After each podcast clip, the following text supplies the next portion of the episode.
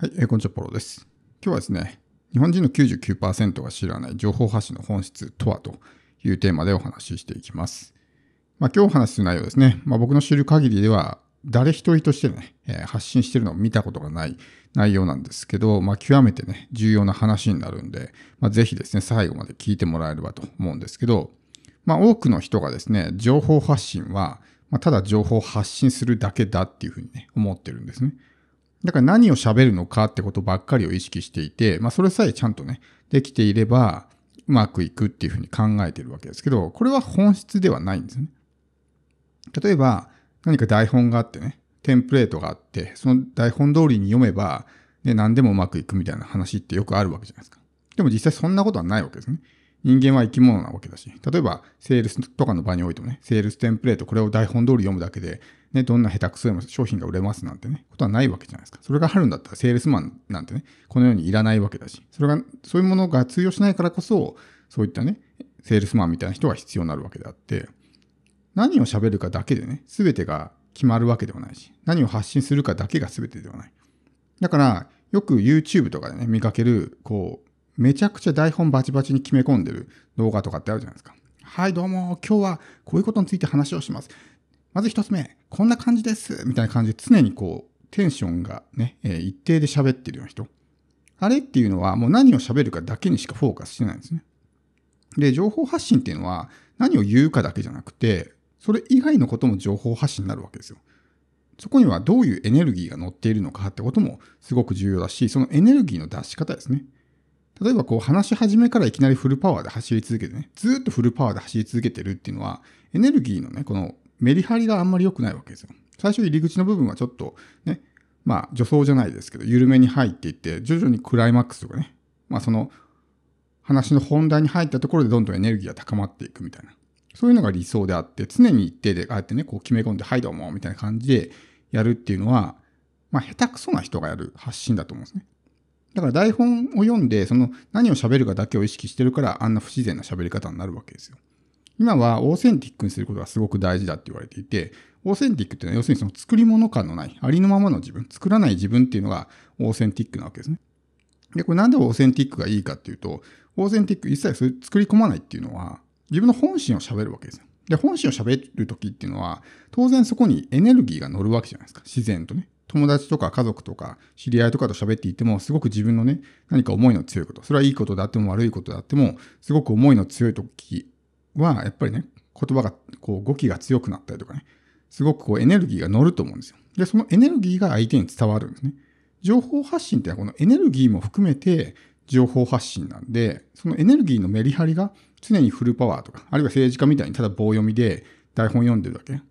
ずっとテンション低い状態で、エネルギー状態低い状態で常に一定でっていうのはね、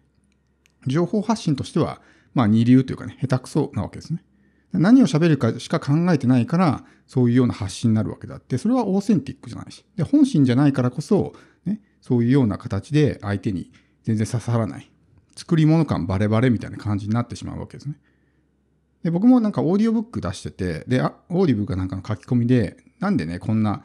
なんだ、素人っていうかね、あの、プロのナレーターじゃない人間が喋ってんだみたいな風にね、なんか雇えよみたいな感じでね、書いてる人がいたんですけど、多分そういう人は全然分かってないですね。なんで本人が喋る必要があるのかってところを全然理解しないわけですよ。例えば、YouTube 動画を見て、まあ日本でもそういう人いると思うんですけど、どっかの会社、しかもかなり大きな会社の社長とか代表の人物がずっと YouTube に出て喋ってますよね。なんであれあんなことやってるんですか？それだけ儲かってる会社なんだったら、社長よりも喋りが上手い人ね、雇って、その人に喋ってもらうとかね。でもいいわけじゃないですか。でもそれをしないっていうのは、やっぱりそこに社長が出てきて喋るっていう意味があるからやってるわけですよ。ただ言葉を伝えるだけだったら、別に AI に読ませてもいいしね。プロのナレーター雇って、ナレーターにね、喋ってもらってもいいわけじゃないですか。なんでわざわざ本人が喋るんですかってところに意味があるわけですよ。だからそういう本質が分かってない人っていうのは、言葉さえね、伝えればいい、情報さえ伝えればいいと思ってるから、そういうような結論になるわけですね。実際、そういう否定的な意見で、オーディオブックに関して、こんなんプロのナレーター雇えよみたいな感じで書き込んでる人もいればですね、すごく気持ちが乗っていて、心に響いたみたいなね、風に書き込んでる人もいるわけですよ。それはやっぱり僕が作った作品を僕の言葉で、僕の思いを乗せて発信してるから刺さるわけですね。あれはもし第三者にこう読み上げさせてもね、上手には喋るかもしれないけど、おそらく刺さらないですよ。なぜならそこには全然思いも乗ってない。その人はただ上手に読むためだけの人であって、そこに何の情熱もないしね。思いもないから、感情が乗ってこないわけですよ。でもこの感情っていうのは喋りの中にもね、自然と伝わりますよね。こうやって今聞いてる人も多分そうだと思うんですよ。だから、ただ情報を伝えるだけっていうのは意味がないですね。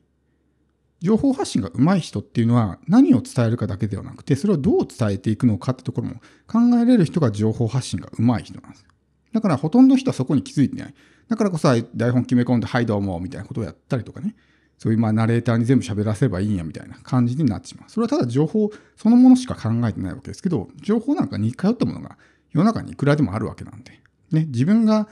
言う必要ないわけです。ただ情報だけなんだったら。でもそこに自分が言う必然性みたいなものが、ね、あるからこそ、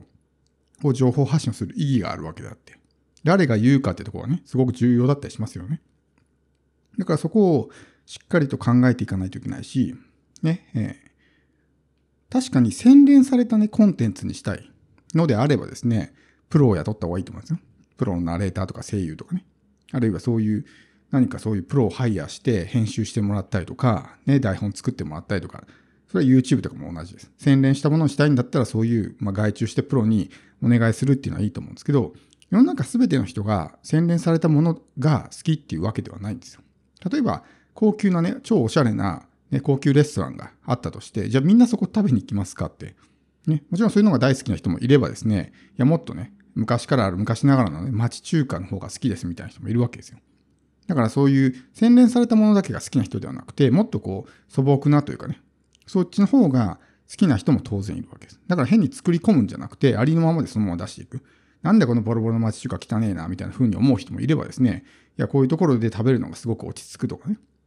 やっぱり昔から残ってるだけあって味が確かだとかっていうのもあるわけですよ。だから、全てが全て洗練されていればいいってわけじゃなくて、逆にその洗練されてないところがむしろ良かったりとかね、するわけなんで。だそういうところをやっぱり理解していかないと、ね、それも含めて情報発信なわけですよ。でもそれを理解してる人っていうのは僕が知る限り一人もいないんですね。そういうことを言ってる人っていうのは。だからこそ全然刺さらない情報発信になる。なぜかというと、彼らの多くは、特に日本の人ですけどね、広告で集客してて、いかにその広告でね、言葉で相手を操るのかこと、みたいなことばっかり考えてるから、全然そういうことまで考えが及ばないわけですね。普段の情報発信、自分たちがまともに情報発信をしてないからこそ、そういう情報発信を突き詰めて探求して考えるみたいなことをしない。だからそういう発想にならないわけですね。だから誰もそういう発信をしてない。広告で文字でなんとか相手をね、コントロールするみたいなことしか考えてないから、情報発信ってものが全然ね、うまくなっていかないっていう。まあそういうことですね。僕はずっと情報発信だけで集客してきたんで、そういうこともね、常に考えてますし、で、いろいろ考えて探求した結果、まあいろんなね、自分なりの答えが見つかって、まあ、今回お話したようなね、内容になるんですけど、これっていうのは別にポッドキャストとか YouTube とか、音声とか動画とかだけではなくて、文章も一緒です。結局文字とはいえですね、そこにはやっぱりその人のね、エネルギーが乗るんですね。すごくなんか自分の思いが強いことを書いている時っていうのは、その文字に、ね、込められた勢いとかエネルギーっていうのは相手に伝わるわけですよ。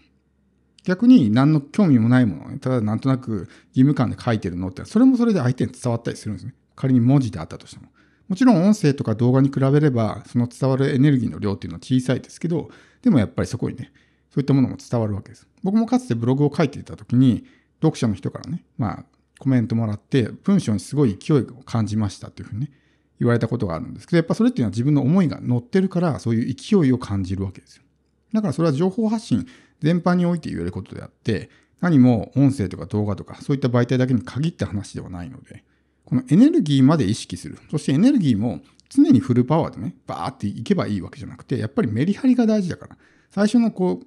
入りの部分、最初のこう、イントロというかね、序盤の部分はやっぱりこう、緩めにスタートして徐々にこう上げていってみたいな。で、クライマックスというかね、その本題にかけてどんどんエネルギー状態が上がっていくみたいなのがやっぱりいいですよね。映画とかも常にね、常になんかこう、なんだろうな、スリリングな展開、最初から最後までとか疲れるじゃないですか。やっぱメリハリとかがあるから、映画っていうものがすごく面白くなるわけだって。それは物語とかも全部そうだと思う。話に関しても、ね、講演会とか聞きに行って、ずっとそういう一定の話とかってしないと思うんですよ、プロの講演家っていうのは。やっぱそう、気象転結じゃないですけど、そういう話の流れがある方が、よりやっぱり聞き手もね、引きつけられますし、まあそっちの方がより自然な人間の会話だと思うんですね。日常的な会話してる時もそんなね、常にフルパワーで喋るみたいなことってないと思うんですよ。だからこれがやっぱりね、情報発信の本質なんで、何を言うかだけがね、情報発信ではない。多くの人はそれ、それが全てだと思ってるんですけど、そうじゃない。だからこそ台本とかね、ただ読んでるだけでは全然意味がないわけですよ。ちゃんと自分の言葉で自分の思いを込めて発信するからこそ、相手の心に刺さってね、響く発信ができるということです。